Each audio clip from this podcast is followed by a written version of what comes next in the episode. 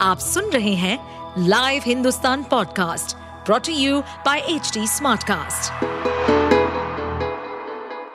नमस्कार, ये रही आज की सबसे बड़ी खबरें। बांग्लादेश में चुनाव से पहले उपद्रवियों ने ट्रेन में लगाई आग, पाँच की मौत। बांग्लादेश में शुक्रवार रात बर्निंग ट्रेन की घटना हुई है। उपद्रवियों द्वारा एक यात्री ट्रेन में कथित तौर पर आग लगा दिए जाने से कम से कम पाँच लोगों की मौत हो गई और कई अन्य घायल हो गए। यह घटना राजधानी ढाका के गोपीबाग इलाके में बेनापोल एक्सप्रेस में हुई है। यह बांग्लादेश में आम चुनाव से ठीक दो दिन पहले हुआ है। आपको बता दें कि विपक्ष चुनाव का बहिष्कार कर रहा है। इसके कारण पूरे देश में अशांति का माहौल है। द डेली स्टार की रिपोर्ट के मुताबिक, गोपीबाग इलाके में रात करीब 9 बजे आग लगी। रात दस दशमलव दो शून्य बजे तक आग पर काबू पा लिया गया। ट्रेन में सवार कई यात्री भारतीय नागरिक थे। आग ढाका जाने वाली ट्रेन के कम से कम चार डिब्बों में फैल गई। कश्मीरी पंडितों की हत्या करने वाला आंतकी मारा गया। लश्कर का था कमांडर। जम्मू कश्मीर से आतंकवादियों का सफाया जारी है। पिछले एक साल में सैनिकों, प्रवासी श्रमिकों और कश्मीरी पंडितों की सिलसिलेवार हत्याओं में कथित तौर पर शामिल लश्कर तैयबा के एक आतंकवादी को शुक्रवार को कश्मीर के शोपियाँ ज़िले में एक मुठभेड़ में मार गिराया गया। पुलिस ने कहा कि बिलाल अहमद भट्ट ने शोपिया के चोटीगाम इलाके में घेराबंदी और तलाशी अभियान के दौरान एक ठिकाने पर पुलिस, सेना और सीआरपीएफ जवानों की एक संयुक्त टीम पर गोलीबारी की इसके बाद मुठभेड़ शुरू हो गई।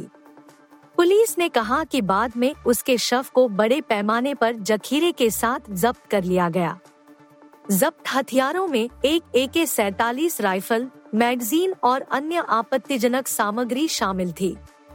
बिलाल शोपिया के चेक चोलन का रहने वाला था और उसकी उम्र करीब 25 साल थी। अलका लांबा बनी महिला कांग्रेस की नई अध्यक्ष वरुण चौधरी एन की कमान। कांग्रेस पार्टी ने शुक्रवार को नेता डिसूजा की जगह दिल्ली की पूर्व विधायक अलका लांबा को अपनी महिला शाखा का अध्यक्ष नियुक्त किया।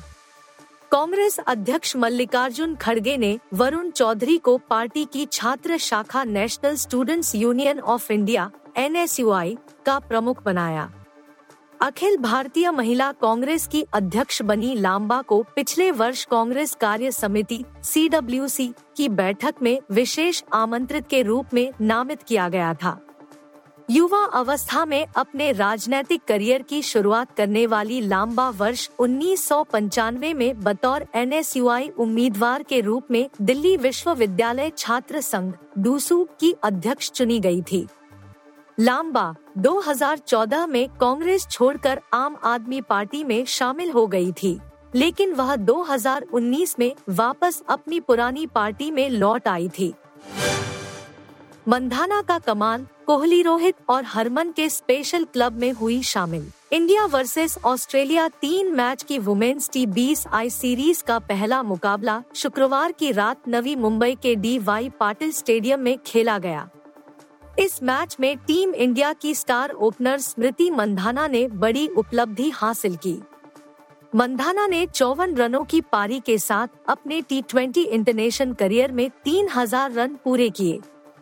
वह ऐसा करने वाली चौथी भारतीय बनी है। जी हाँ उनसे पहले ये कारनामा मेंस क्रिकेट में विराट कोहली और रोहित शर्मा जैसे दिग्गज कर चुके हैं। वहीं वुमेन्स क्रिकेट में उनकी कप्तान हरमनप्रीत कौर के नाम भी तीन हज़ार से अधिक रन बनाने का रिकॉर्ड है।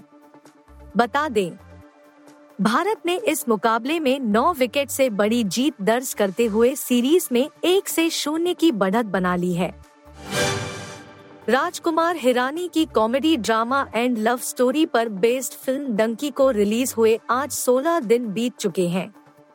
21 दिसंबर को रिलीज़ हुई हिरानी की इस फ़िल्म में शाहरुख खान ने एक बार फिर से अपनी एक्टिंग का जलवा दिखाया।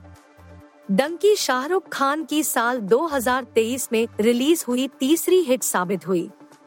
डंकी से पहले शाहरुख की जवान और पठान ने भी कमाई के मामले में खूब धमाल मचाया है। बॉक्स ऑफ़िस पर डंकी ने अच्छा प्रदर्शन किया। हालाँकि ठीक एक दिन बाद यानी 22 दिसंबर को इस फ़िल्म का बॉक्स ऑफ़िस पर प्रभास की सालार से बड़ा क्लैश हुआ। इसके बाद भी डंकी ने धीरे धीरे ही सही अच्छा कलेक्शन कर रही है। डंकी के सोलहवें दिन के शुरुआती आंकड़े आ गए हैं।